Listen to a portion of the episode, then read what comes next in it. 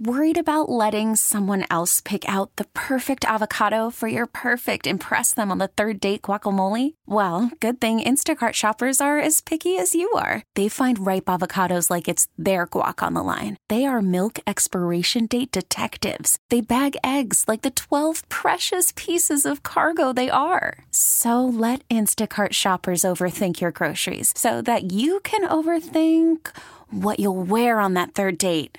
Download the Instacart app to get free delivery on your first three orders while supplies last. Minimum $10 per order, additional term supply. We get it. Attention spans just aren't what they used to be heads in social media and eyes on Netflix. But what do people do with their ears? Well, for one, they're listening to audio. Americans spend 4.4 hours with audio every day. Oh, and you want the proof? Well, you just sat through this ad that's now approaching 30 seconds. What could you say to a potential customer in 30 seconds? Let Odyssey put together a media plan tailor made for your unique marketing needs. Advertise with Odyssey. Visit ads.odyssey.com.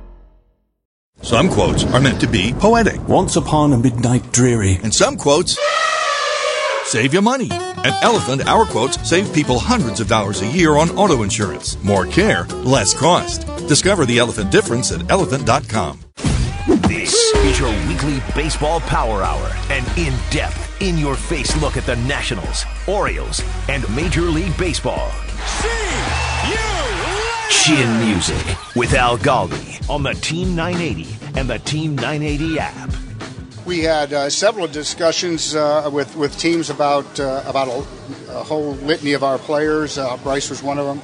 Uh, several teams had more than passing interest. Uh, we we did our due diligence on Bryce and and five or six other of our of our players and couldn't come up with a, a deal that made sense for us for the 2018 season and beyond. And away we go. Nationals president of baseball operations and general manager Mike Rizzo on Tuesday. The Nats basically standing pat at that non waiver trade deadline. Is that something that they're going to come to regret? Or maybe, just maybe, is that going to prove to be the exact right thing to have done? Good morning. Happy Saturday. However, you are with us, we do say good morning. We do say thank you. 980 AM, the Team 980 app, the Team 980.com. Also, audio now, a free phone number. Just dial 712 432 1980. As we like to say, this is the only year round Nationals and Orioles radio show in the DMV. So, rain, rain, go away. Can we start with that? Is it ever going to stop raining around here? I know we are supposed to dry out today, but I'll believe it when I see it. No Nationals game last night thanks to the rain. So, uh, game two of that uh, four game set with Cincinnati postponed due to the rain. And so we have some room this morning, actually, to get into what has been an oh so eventful last seven days for the Nats. I mean, seriously, this has been one of the more eventful, news filled weeks I can ever remember for this ball club. Whether you're talking about games on the field, you're talking about guys maybe being traded, guys who were traded, uh, guys who were DFA'd, guys who had offensive tweets that were uh, publicized years later. Like all kinds of things happened this week if you're a Nats fan. I'll get into a lot of what went down in just a little bit. I also do want to talk some Orioles with you on the show today because for the first time in a long time, I do believe that there's actual reason for hope if you're an O's fan, and I'll get into that a little bit later on. But let's start with the Nats, uh, who did lose ground in the standings last night. Let's point that out. National League East leading Philadelphia beat Miami 5 1, so the Nats now are five and a half games behind the Phillies, and Atlanta won its fifth straight 2 1 at the Mets, so the Nats now are five games behind the Braves for the NL second wild card spot. The Nats are 55 and 53, 108 games into the 162. So 54 games to make up either of those deficits. Uh, impossible? Of course not. You know, five and a half out in the division, five out in the second wild card uh, race spot. You can you can make that up. No no question about that. But is making up either deficit likely? I'm not sure about that. I'm not sure about that. Uh, we do know this doing so requires taking care of business against a team like the Reds. And this series to me is minimum three out of four. Nat Cincinnati at Nationals Park. That is a minimum win three out of four series if you are the Nats. The Nats have got to win at least three out of four against the Reds. And truthfully, really could use a four game sweep. I mean, it's hard to hold any team to the standard of you must execute a four game sweep. But you know that the Reds manager, the former Nats manager, Jim Riggleman, would like nothing more than to do the Nats dirty this weekend. The Nats, to me, have got to beat up on a bad team like the Reds right here. And it's interesting to me who the Nats are starting over the final three games of this series. Three guys who really represent the decline in the Nats starting pitching over the last few months. What are the Nats going to get from these guys over these final 54 games of the regular season? So, game one of the doubleheader this afternoon at 105 Gio Gonzalez versus Anthony DeSclafani. Uh, Gio is coming off his best start in two months. Let's make that clear. A week ago tonight, last Saturday night, that 2 1 10 inning loss at Miami. Uh, don't blame Gio for that. Gio had his best start in two months. One run in seven innings on three singles and four walks. Now, the four walks bothered you. Gio continues to walk the ballpark. And in fact, if you remember that game, he began the bottom of the fourth by issuing three consecutive walks. But Gio, to his credit, gave up just the one run in that inning, and that was it. That really was one of the great shames of that loss last Saturday night. Gio had his best outing since May 28th, and yet you still didn't win. Like you wasted a near gem from Gio.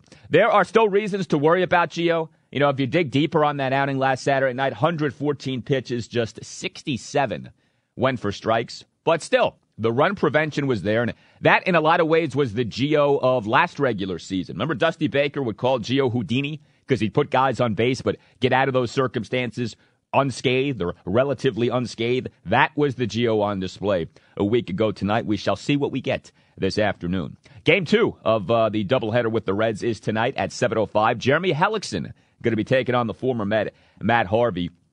We last saw Hellickson last Sunday afternoon. That was that 5 nothing loss at the Marlins. And Jeremy struggled for a fourth time in six starts since coming back from that right hamstring strain. I mean, we all remember how good he was before that injury. You know, he wouldn't last long, but what he gave you was good. You know, five runs, one inning, five scoreless innings, that kind of thing.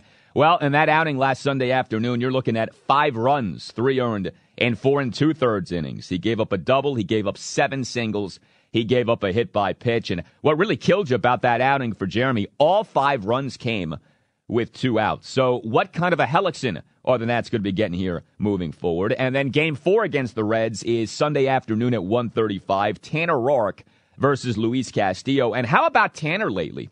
Tanner has been tremendous over his last two starts. Has Tanner Roark turned the corner here?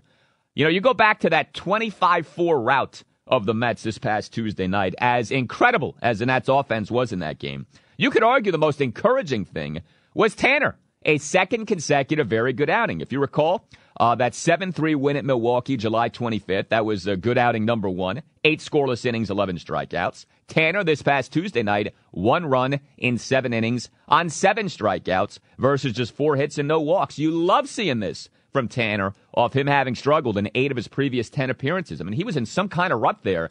Maybe, just maybe, he's coming out of it here. Back to back, really good outings. He's striking guys out. You know, Tanner Roark is not known as a strikeout pitcher, but you look at it 18 strikeouts over his last 15 innings. That's terrific. And uh, also for Tanner, by the way, on Tuesday night, he got in on the offensive fun. He had a two out first pitch, three run double in that Nats seven run first and he had a single as well. So these final three games here against the Reds important, not just from a standpoint of the Nats needing to pile up wins, but also from a standpoint of where this rotation is headed down the stretch. As I have said, it's been Max Scherzer and four question marks over these last few months for the Nats. That's got to change if the Nats are going to make the playoffs this season. You can't just rely on one guy in your rotation. You need at least two or three guys who are doing well for you.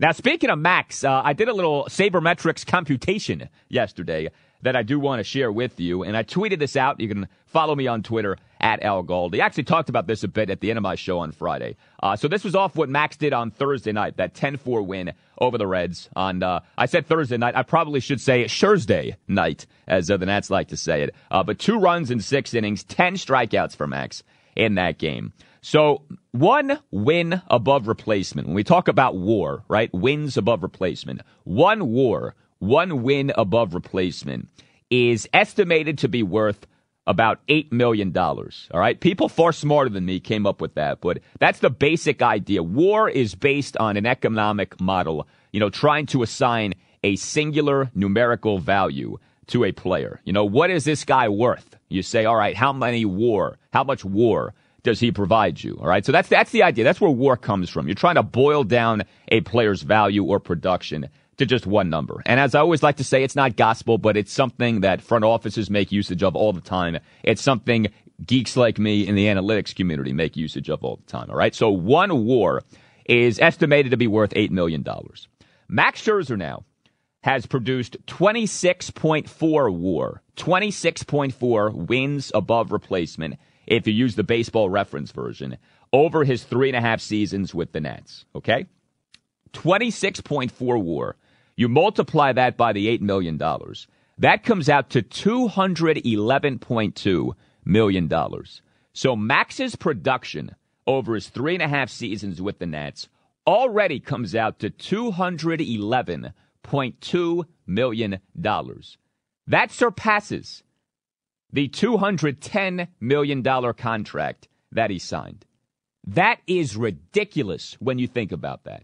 We're about halfway into the Max Scherzer seven year, $210 million deal. And already, if you go by war, he has outperformed the contract $211.2 million worth of production. When I say Max hasn't just lived up to that deal, he has exceeded that deal. I'm not kidding. I'm not engaging in hyperbole. Like, this is what I'm talking about. This is how good this guy has been. And I wanted to point that out because, like, now, at this point, halfway into the deal, three and a half years into a seven year contract, he's already outperformed that deal. Uh, if you're still wondering about Stephen Strasburg, it does seem like we're a few weeks away from him returning from that cervical nerve impingement. Now, the recovery seems to be going pretty well. Uh, he threw from 90 feet on flat ground on Wednesday. Dave Martinez said that Stras is not going to need an extended stint on the disabled list. But as I said on the Steve Czaban show on Friday, define extended if you're Davey, okay? Because Strasburg still needs to play catch one more time. Uh, then he needed to throw off a mound. Then he needed to make at least one minor league rehab start. So I don't know about you, but that doesn't sound to me like he's coming back tomorrow. Okay, that sounds to me like you know you're like I don't know week and a half, maybe two weeks away still from Strasburg coming back. Now, the good news is that Strasburg's replacement in the Nats rotation, Tommy Milone, has looked pretty good. Uh, and he was really good in that 5 3 win over the Mets on Wednesday afternoon. One run in seven innings on nine strikeouts versus three hits and no walks. He threw 69 of 97 pitches for strikes. You know, one thing that Tommy did really well at AAA Syracuse this year strikeouts versus walks had an excellent strikeout to walk ratio, 113 versus 24. And you look at it so far for Milone, two major league starts this season, 15 strikeouts versus no walks in 12 innings. Now, if you remember his first start, he got off to a rough start, okay? Uh, gave up three runs in the bottom of the first in that 10 3 win at Miami on July 26th. But since that three run bottom of the first, you're looking at one run in 11 innings for Tommy Milone. And I have no delusions of grandeur with this guy. Uh, he is a journeyman at this point, but he is a guy the Nats liked. Remember, the Nats actually drafted him originally, uh, 2008 draft, the 10th round, then dealt him to Oakland in the Gio Gonzalez trade in December 2011, then brought back Tommy uh, this past December as a non-roster invitee to Major League Spring Training. Uh, but Tommy, so far, you got to say, been more good than bad, that's for sure. And so if you need to tread water a little while longer with him, uh, with Strasburg on the mend, maybe, just maybe, that's not so bad. You tell me what you think. Hit me up on Twitter at Al Galdi. Up next, lots more on the Nats. How I now look back on some of the major events of these last seven days. What are, to me, three instances of Nationals, you better be right. Chin Music with Al Galdi. It's great to have you with us here on the Team 980 and the Team 980 app. This is Chin Music with Al Galdi I just started laughing. I was like, where's my ring? on the Team 980 and the Team 980 app.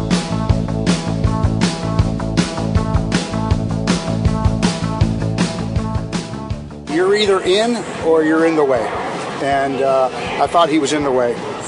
With uh, there was that's something that uh, you, you don't come back from. It uh, it was uh, it was a disrespectful act, and, and I didn't think it was. Uh, I thought I thought it warranted him uh, leaving the team. I didn't. I couldn't see how he would how he could face the rest of the rest of the teammates and the coaching staff and the manager again after being after such a selfish act in a 25 to one game.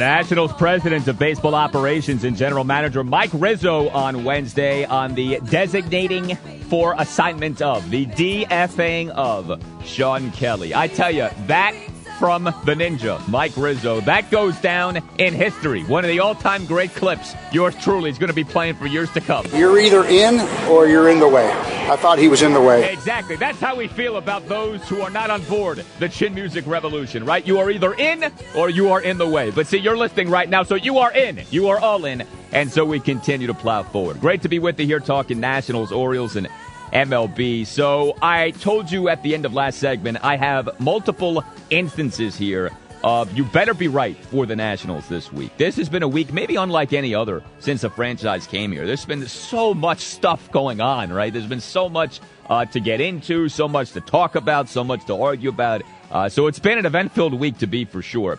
Here to me is the first instance of you better be right for the Nats this week. You better be right having basically done nothing on trade deadline day this past Tuesday.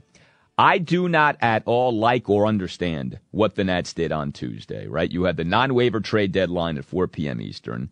Uh, I said that I was fine with the Nats being sellers or buyers. I thought there were compelling reasons for both. I thought there was information that you really needed in order to decide which way the Nats should be going that we don't have access to. So I said, look, you can argue either way. Whatever you do, though, the Nats needed to do that in full force. Selling just a little or buying just a little or doing nothing represented to me the worst possible path. Well, of course, what did the Nats do? They took that route. They did nothing more than make that strange trade in which they sent Brandon Kintzler to the Cubs for a single A reliever, not even a starting pitcher, a reliever at the single A level. So not only did the Nats not be aggressive sellers or buyers, but the one trade that the Nats did make was with the team that they're competing with in the National League in the Cubs. Again, very bizarre. Now, uh, Barry Svrluga, columnist for the Washington Post. I had him on my show earlier this week here on the Team 980. Uh, and he told me what he wrote about, and that is that Kintzler was shipped out because the Nationals believed that Kintzler was responsible for anonymous reports that painted the Nationals clubhouse culture as, uh, shall we say, iffy. That does make the trade make some more sense. But that doesn't at all explain or justify why the Nats weren't all in as either sellers or buyers. The Nats have so many free agents to be, as so many of you know, right? Bryce Harper, Daniel Murphy, Matt Adams, Kelvin Herrera, Ryan Madson, Shawn Kelley. I mean, the list goes on and on. The Nats now are set to lose most or even all of these guys for nothing. And I just hate seeing that happen to a team. You have all of these guys, some of whom are very valuable assets, and you now are poised to lose them for nothing. And it's not just that. Because if you go the other route and you say, all right, well, the Nats still believe in this season. They want to fight. They want to try to make the playoffs. Okay. That, that's a very admirable and defendable stance to take. But how can you have that stance and not do nothing when everyone around you was adding on Tuesday? Atlanta acquired starter Kevin Gausman from the Orioles. Philadelphia acquired catcher and ex-Nat Wilson Ramos from Tampa Bay for next to nothing, by the way. I mean, for all of the problems the Nats have had at catcher this season, that the arch rival Phillies got Ramos for a player to be named later or cash. You couldn't have made that move. I mean, I know Ramos is hurt, but still, man, you couldn't have made that move. Uh, Pittsburgh, the Pirates, the low budget El Cheapo Pirates, shockingly acquired starter Chris Archer from Tampa Bay. And I know the Pirates gave up a lot to get Archer, but still, the Buckos making the big move. Uh, Milwaukee, the Brewers, they got second baseman Jonathan Schoop from the O's. The Dodgers, they acquired second baseman Brian Dozier from Minnesota. And this was just on Tuesday. Okay, these teams in many instances have been fortifying prior to that deadline on Tuesday, prior to the day of Tuesday. All of these National League teams added all of these significant players, and yet the Nats, 52 and 53 at the time of the deadline, added nothing. I just didn't get this. I don't understand this. The way baseball works now, you are either all in or you are all out. If I, as I've said many times, winning like 83 games doesn't do you any good. There's no point in that. If you're going to win 83, you might as well win 70. Okay. And if you're going to be all in, then you got to go for it and, and strive for 90, 95, 100 wins, that kind of thing. And the Nats, as currently constituted, don't strike you as a team that's going to be hitting, you know, 90, 92, 93 wins. Now, maybe that changes. Maybe they catch fire, but I don't know how you could have just assumed that at the time of that deadline on Tuesday. And I really wonder, Mike Rizzo and the Lerners, were they all on the same page on Tuesday? Did Rizzo want to do one thing and the Lerners want to do another? Because you had so much out there about what the Nats could be doing. Are they going to trade Bryce? They're going to trade a bunch of these relievers. And they end up doing next to nothing. And I really wonder the internal dynamics, the politics at Nationals Park. What was going on in the lead up to 4 p.m. this past Tuesday? Were Rizzo and ownership on the same page? We still don't know the answer for sure, but I think you're being awfully naive if you're not wondering about that. The second instance of you better be right for the Nats this week. You better be right having not traded away Bryce Harper and now being in danger of losing him via free agency for basically nothing. And this, yes, plays into what we just talked about. But Bryce, of course, is such a big item here. Whatever you think about Bryce Harper, you know he's going to command a lot of money on the open market as a free agent this coming off season. The Nats, to me, in not trading away Bryce now have ramped up the pressure on themselves to re sign this guy because the alternative would be that you lose him for basically nothing. We got confirmation this week via that statement from the uh, Nats managing principal owner, Mark Lerner, that the Nats are in fact a luxury tax paying team this season. One of the penalties for being a luxury tax paying team is that when you lose a premier free agent like Bryce, you get back not the usual first round compensation pick. This is per the terms of the latest CBA, but a fourth round compensation pick. You know, one of the things that's been out there over the years is well, if you lose a guy to free agency, uh, you do get back a nice draft pick, so you can make something happen with that. You know, when the Nats lost Alfonso Soriano years ago to free agency, you know what they did with uh, one of the comp picks? Jordan Zimmermann. That's how they got Jay Z. So, like, you can make do with that. But for Bryce, to get a mere fourth round comp pick for him would be a disaster. And I'm not in love with paying Bryce 200, 300, 400 million dollars for all the reasons we've talked about uh, in recent months here. But whatever I think about him, I understand he is going to be worth hundreds of millions of dollars on the open market. Like there is extreme value there. And the the, uh, the analogy I've kept making here is you can't get done the way the Redskins got done in the Kirk Cousins saga. I want to be where I'm wanted. Exactly. The Nats cannot get kirked in this Bryce situation. You can't lose a guy worth so much money on the open market for basically nothing. The shame of the Kirk cha cha cha, whatever you think about him, is that the Redskins lost a guy worth so much on the open market for nothing more than this third round comp pick that the Skins are going to be getting back. For the Nats to potentially lose Bryce for nothing more than a fourth round comp pick here that would be really bad. Now, maybe the Nats internally have come to the conclusion of we're going to spend whatever it takes to resign him. Maybe the Nats have come to the conclusion of it's not going to cost as much as people think it is to resign him. You know, there's been some talk that maybe Bryce wants to sign a deal short on years, high on AAV. So say like a three year, you know, $90 million contract so Bryce can go back into free agency a few, in a few years. That's possible. Maybe the Lerners are going to take that approach, but to lose him for basically nothing in free agency, that's the nightmare scenario. And the Nats now have set themselves up to potentially do that. And so once again, I say, you better be right about not having traded away Bryce. You know, like the, the, the justification for this to me would be if Bryce catches fire and you make, say, the NLCS or better, and then you lose into free agency. Okay, then you can say, you know what? You didn't tr- trade him away. You lost him for basically nothing, but you made a deep postseason run. Anything short of that, and this is going to be a big time mistake if the Nats end up not keeping him. Third instance of you better be right for the Nats this week.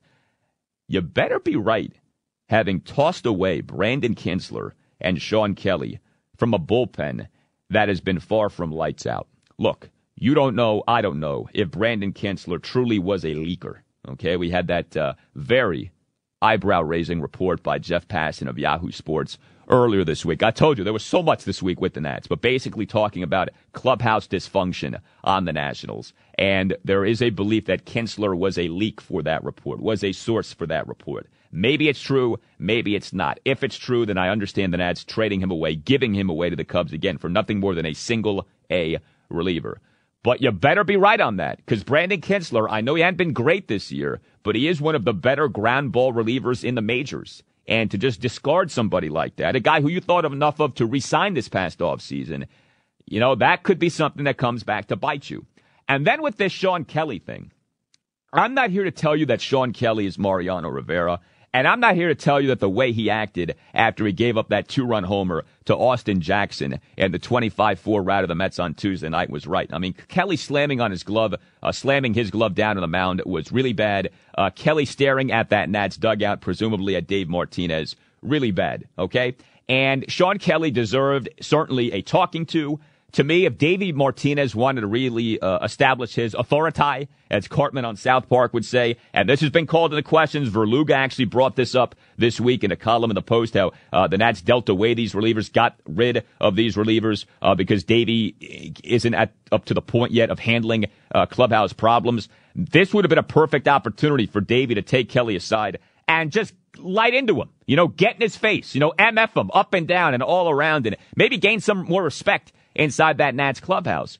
But to DFA Shawn Kelley, to just dump Shawn Kelley, I hope the Nats don't come to regret that. And I know Shawn Kelley was horrible last year. I totally get that. He gave up one homer after another. But no two things. Number one, two years ago, 2016, Shawn Kelley was an elite reliever in the majors when it came to generating strikeouts. And number two, Shawn Kelley this season had rather quietly had a pretty good bounce back season. You know, he went into that game on Tuesday night, and he was horrible in that game on Tuesday night. Let's make that clear, all right? But Kelley went into that game on Tuesday night with an ERA of 259 on the season.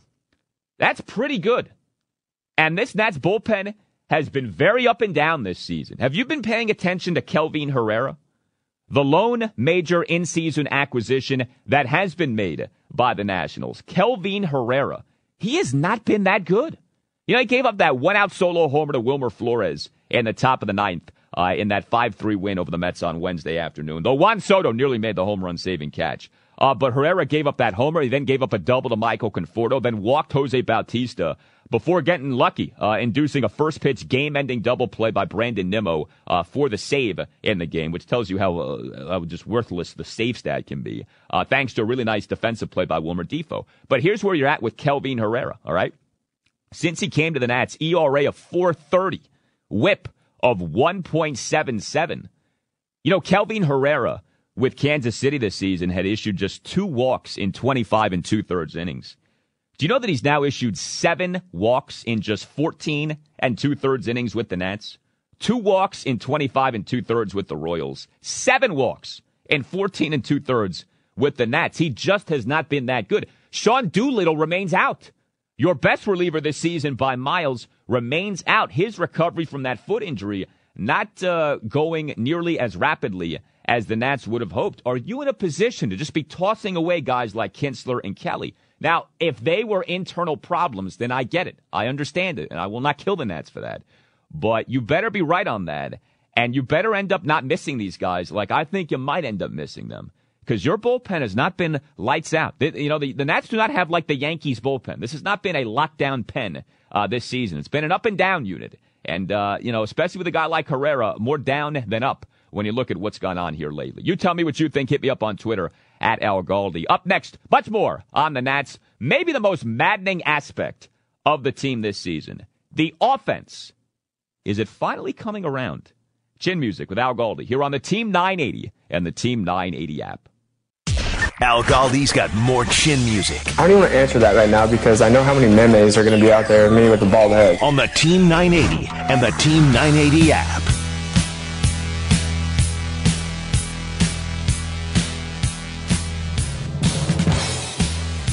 Shift is on. And he launches one high to right center. See you later. Second deck. And it's 10 to 2 on Harper's 26th. Oh my goodness. Heads up, National League. Bryce Harper is locked in like he hasn't been all season long. 26 home run of the year. Tell me how far this one went. This is a monster shot.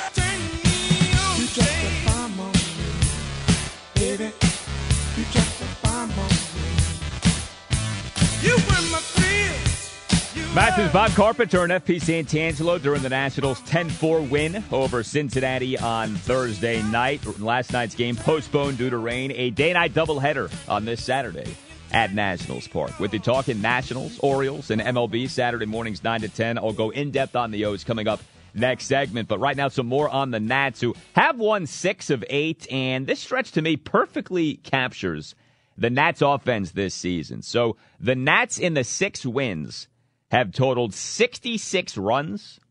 The Nats in the two losses have totaled one run in 19 innings. Like that's the Nats offense this season. Feast or famine.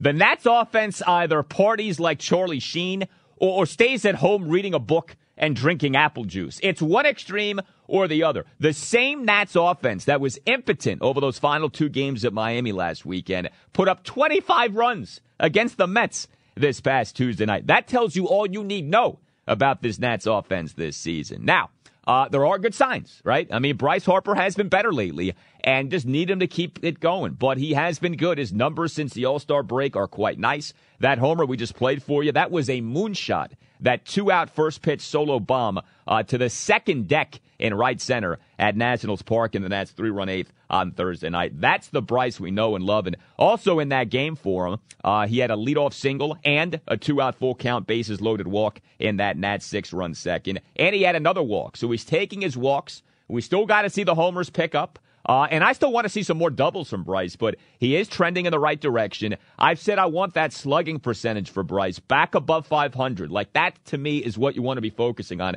Forget about the batting average. I think way too much gets made of the batting average. Always know this about batting average as a stat. It doesn't take into account power. It doesn't take into account getting on base. Okay? All it does is look at hits slugging is a better thing to look at for me, and really OPS is is the best of the bunch because that's taking everything into account: hitting, how often you're getting on base via walks, your power, all that stuff. But Bryce's slugging right now is at 492. He really should be slugging over 500. When that gets into the 500s again, that's when you know that Bryce is back uh, to being what he can be. In case you are curious, the batting average is up to 230. Uh, Daniel Murphy's been better. So that's been good to see. Adam Eaton continues to get on base. I want to continue to give him credit for that. Trea Turner has been really good too. You know, it has not been a banner last few weeks for Trea with him uh, getting benched for not running out that bunt ground out, with him uh, having to make uh, the apology on Tuesday afternoon, holding back tears and apologizing for the uh, recently publicized offensive tweets from years ago. But on the field, Trea continues to produce. I mean, he was good on Thursday night, two out, two run single on an 0-2 pitch to cap the Nats six run second. He had a one out, two run homer to left center in the Nats three run eighth. He had a walk. He had two stolen bases. He was really good in that two game sweep of the Mets this week. You know, Trea Turner this season is number one among Nats position players in wins above replacement per baseball reference. And it's actually not even that close. Like it's Trea one and then you go a little ways, and then Anthony Rendon is at number two. But when you look at all that a ball player does, batting, base running, and fielding, no Nationals position player has been better this season than Trea Turner. I mentioned Rendon. Been nice to have him back, right? He missed all four of the games at Miami due to uh, paternity slash family leave, but he was great in the two game sweep of the Mets this week. And uh, obviously, a guy of his talent, you want in there as you're trying to make this charge toward the postseason. And then there is the 19 year old, the Wunderkind, Juan Soto. So Juan Soto on Thursday night, that win over Cincinnati, had three walks, including two walks in one inning. He walked twice, and that National six-run second one was a bases-loaded walk. That was the third three-walk game of the season for Soto. He joined Rusty Staub, owner of one of the great nicknames in sports history, La Grande Orange, as the only teenagers with three three walk games in a season in Major League history. That's crazy. That's nuts. Soto, it feels like every other game or every, you know, two or three games, he's doing something that has rarely, if ever, been done in Major League history. You know, Soto had that three walk game just hours after being named National League Rookie of the Month for a second consecutive month. How about this when it comes to Soto, okay? Like, we know about the power. But to me, the most impressive thing about him is the plate discipline. This guy's ability to draw walks is so beyond his years. Juan Soto has 43 walks in 265 plate appearances this season. Turner, who again is having a good season, has 44 walks in 486 plate appearances.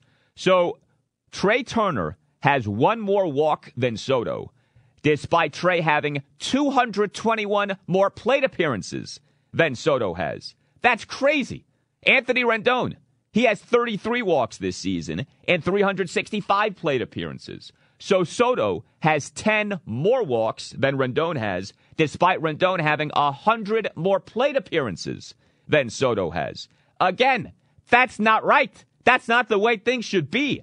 Juan Soto has been so good. You cannot overstate how much of an offensive force he has been. 306 batting average, 419 on base percentage, 554 slugging. Now, while we're talking Soto, the Nats' other highly touted Dominican outfield prospect coming into this season, Victor Robles. He is still on the Nats. We had multiple reports last weekend that the Nats had become willing to part with Robles in order to obtain the man they have been trying to obtain for months uh, and that is the Miami catcher, JT Realmuto. The Marlins had been asking for either Robles or Soto in a deal. The Nats, at least according to these reports last weekend, finally had relinquished at least on Robles. Now, there has been pushback on this that it was not true. This, to me, was such a tough call because Realmuto is the best catcher in baseball, in my opinion. He can hit, he can run, he's one of the rare athletic catchers you'll ever see. He can field. Uh, and uh, um, uh, Realmuto is still a guy who's pretty young. You know, he, he doesn't become a free agent until after the 2020 season. But ultimately, I do think the Nats made the right call in keeping Robles and not trading him in a package for Realmuto. And yes, I do say this as someone who would have been very excited to see Realmuto come to DC, but Robles to me has a chance to be a superstar. And Realmuto, as good as he is, he is a catcher. And catchers traditionally do not age well. Like when a catcher loses it, he usually loses it rather quickly. You know, this happened with Matt Wieters. So JT Realmuto is great right now, but is he going to be great three, four years from now? That's a question. Robles, if he lives up to the hype, should be great for years to come. And Robles, of course, is back. We hit on this briefly last Saturday, but he came back from that scary looking left elbow injury suffered back on April 9th while trying to make a diving catch for AAA Syracuse. And he's been quite good so far. Another good game uh, on Thursday. 5 4 12 inning win over the Pawtucket Red Sox. Two singles and RBI, one for two on steals, and an outfield assist. Not bad. Remember, number five prospect in baseball is Victor Robles, per the latest from MLB Pipeline. I asked our Nats insider, Mark Zuckerman of masnsports.com, about Soto versus Robles they still really like Robles. And here, here's the key, and this was even told to me uh, before this season, so before we had seen Soto in the big leagues, that internally they felt like Soto was the better hitter of the two, but Robles was the better player. And I think you're going to see when, when he does come up, and, and we saw some of this last September defensively, there's no contest. Robles is far superior and really has the potential to be an elite uh, outfielder. And secondly, on the bases as well, you're going to see, um, you know, a guy who can make a real difference there. Well, you know, Soto, he's certainly not slow or anything like that, but base running is not what he's in there for. He's in there for his dad. We'll call that this week's Down on the Farm report, our weekly report on the Nationals minor league system, brought to you by the Potomac Nationals, the high A affiliate of the Nats. Visit PotomacNationals.com for the best promotional schedule in minor league baseball. As we always like to say, if you want affordable, fun, family friendly entertainment, a Peanuts game at Pfitzner Stadium in Woodbridge is a great option. And it was not that long ago that the likes of Soto and Robles were killing it for the Peanuts in Woodbridge. Up next, I'm talking Orioles. Why there's finally legit hope if you're an O's fan. Chin Music with Al Galdi here on the Team 980 and the Team 980 app. Got more chin music. Hasta la vista, pelota. With Al Galdi.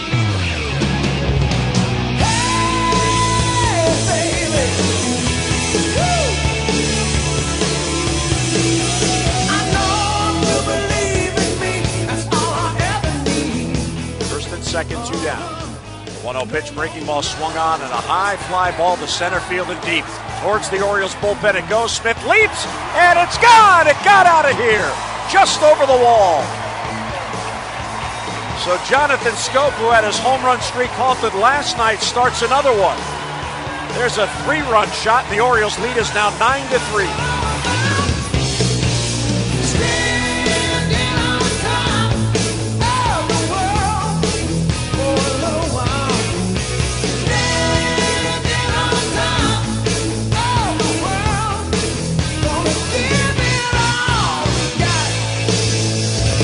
Jim Hunter has heard right here last Sunday afternoon. That's from the Orioles' 11 5 win over Tampa Bay. And that goes down as the final home run for Jonathan Schoop as an Oriole.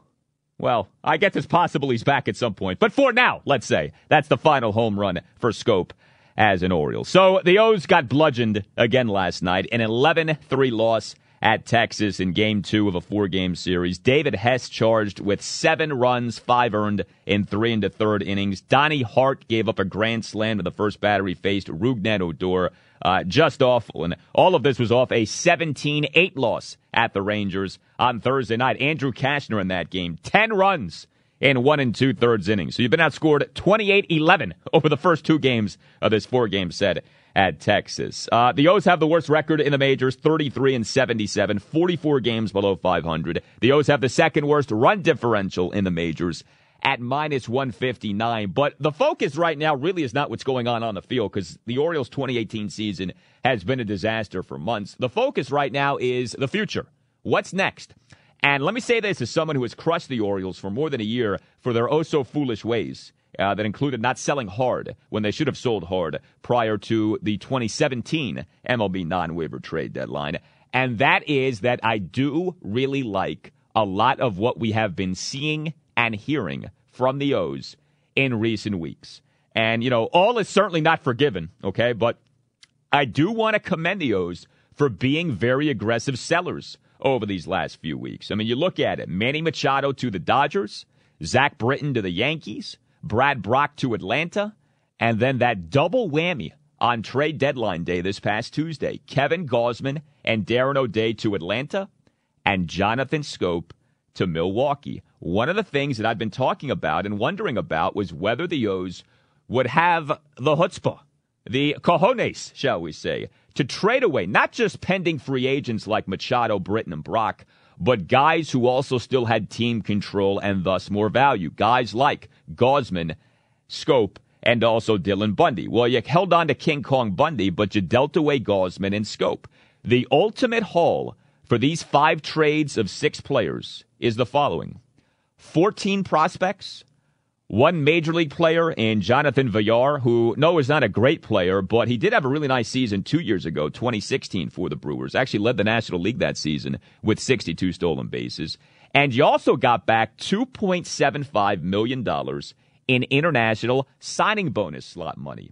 And the haul, by the way, would have been even greater had Adam Jones consented to a trade. I actually was quite disappointed by that, that Adam would not consent as he needed to as a, a 10-5 guy in baseball. But even without trading Jones, you got back a lot of stuff uh, for these six players in five trades. Now, who knows how many or if any of these prospects will pan out? I mean, it's worth noting the only truly highly touted prospect the O's got back out of all of this was the Cuban outfielder, Yusniel Diaz from the Dodgers in the Machado trade. But the O's at least have diversified their risk in getting back 14 prospects. And the international signing bonus slot money, again, $2.75 million. That is a really clear and encouraging sign that uh, Peter Angelos finally and mercifully is allowing the team to become a player again in the international market. One of the things that drove you nuts over the years as an O's fan was the extent to which the O's had just punted, had tapped out on the international market. You have teams like the Nats cultivating the Dominican to the tune of guys like Juan Soto and Victor Robles and the, have the O's doing nothing in the oh so rich environment that is something like the Dominican Republic, just Latin America in general when it comes to baseball players. So you have that. You know, the O's yesterday uh, announcing the signing of this kid, Moises Ramirez, a 16 year old shortstop from the Dominican Republic. Again, who knows how good he is? Who knows how good he'll prove to be? But at least you're in the game. Again, the O's had not even been in the game for the longest time. So you have that. Uh, you have Dan Duquette actually now using the word rebuild or some version of it. You've had a promise uh, from the O's to beef up analytics, which you know we love to hear. Uh, a promise from the O's to beef up scouting. You know, the O's are saving about $35 million in salary with all of these trades. Uh, so you're going to have some money to use now to, you're not going to spend it on the roster. That's pretty clear, but they can spend it to beef up the front office. You also have something like the recent hirings of Hall of Famers Brooks Robinson and Eddie Murray as special advisors in an effort to, to reach out to Orioles greats. So all of this stuff, I think is encouraging. You know, the O's do seem to have a plan, do seem to have somewhat of a direction here, and that's really good. Now, there's still a long way to go. Uh, the big item remains the front office. What's going to happen? Duquette's contract is expiring at the end of the season. Buck Showalter, your manager's contract is expiring at the end of the season. You still have Brady Anderson with this very vague but seemingly prominent role in the Orioles front office. Uh, you still have Peter's sons, John and Lou Angelos, having taken uh, more prominent roles. So, how the decision making is going to work moving forward is a big time issue. There's no doubt about that. But for the first time in a while, I do think that there's hope. It does seem like the O's internally have recognized some of where they've gone wrong, not participating in the international market, not being uh, more big on analytics and on having a beefed up scouting department, you know, not having uh, reached out to all time greats like Brooks and Eddie. Not that that stuff means a ton for the on the field product, but just from a PR standpoint, it's nice to have good relationships with all time greats. You know, one of the tricky things with the O's for years has been their relationship with Cal Ripken Jr you know, maybe slash probably the greatest player in the history of the franchise, and they have this very like lukewarm relationship with Cal. That's got to get patched up. It's got to get fixed up. Make people feel good again about being Orioles fans. Now, if there's one thing that did bother me this week, it was what Schoop said. And assuming he's telling the truth here, this is very disappointing. Jonathan Schoop said upon being traded that the O's had never even approached him about a contract extension.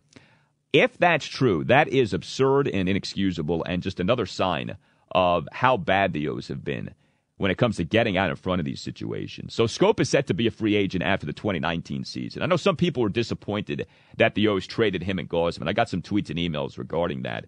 But here's the deal. You could not get Machadoed by Schoop. You know, just like I say the Nats can't get kirked by Bryce, the O's could not get Machadoed by Schoop. Uh, they couldn't put themselves in a position next season to where he wasn't going to stay here, and now you had to trade him with his value having gone down because the team that's going to be getting him via trade is only getting him your multi-month rental. Uh, Schoop is a guy who blossomed offensively last season. He has become a solid defensive second baseman. And while he was really bad for much of this season, he had caught fire. Seven home runs in nine games for the O's. Uh, the O's, as they were with Machado in his contract situation, needed to do one of two things with Schoop. You either trade him while he still has value, or you sign him to a long term extension. That the O's didn't even explore doing this with Schoop drives me nuts. I don't know how you go about running a ball club and not even talking to a guy who's one of your more promising players about a contract extension. And the O's weren't nearly aggressive enough with Machado in this regard, weren't nearly aggressive enough in trying to lock up Machado a few years back when the team should have. The O's were asleep at the wheel when it came to these two guys, and that's inexcusable. Like that kind of passive thinking is what kills teams. And all you can hope is that moving forward, the O's are better at this stuff. Whoever is running the front office moving forward has got to be a forward thinker. They've got to be more aggressive in trying to lock up guys. Like, look at Bundy. You haven't dealt Bundy. If you really believe in him, then sign him now. All right? Sign him now and don't go through the same thing with Dylan that you went through with Machado and with Schoop. But at least as we speak today, I do think there is some reason for optimism here. And we haven't said that often when it comes to this team over the last year or so. All right, that will do it for you and me this morning. I want to thank all of you who have tweeted and emailed. I want to thank our producer, Aaron Oster. This has been Chin Music with Al Galdi. I'll talk to you on Monday as I'm in for Cooley and Kevin once again, 6 a.m. until 10 a.m. So a whole lot of time for you and me to talk baseball, Redskins, and a whole lot more. Have a great rest of your weekend.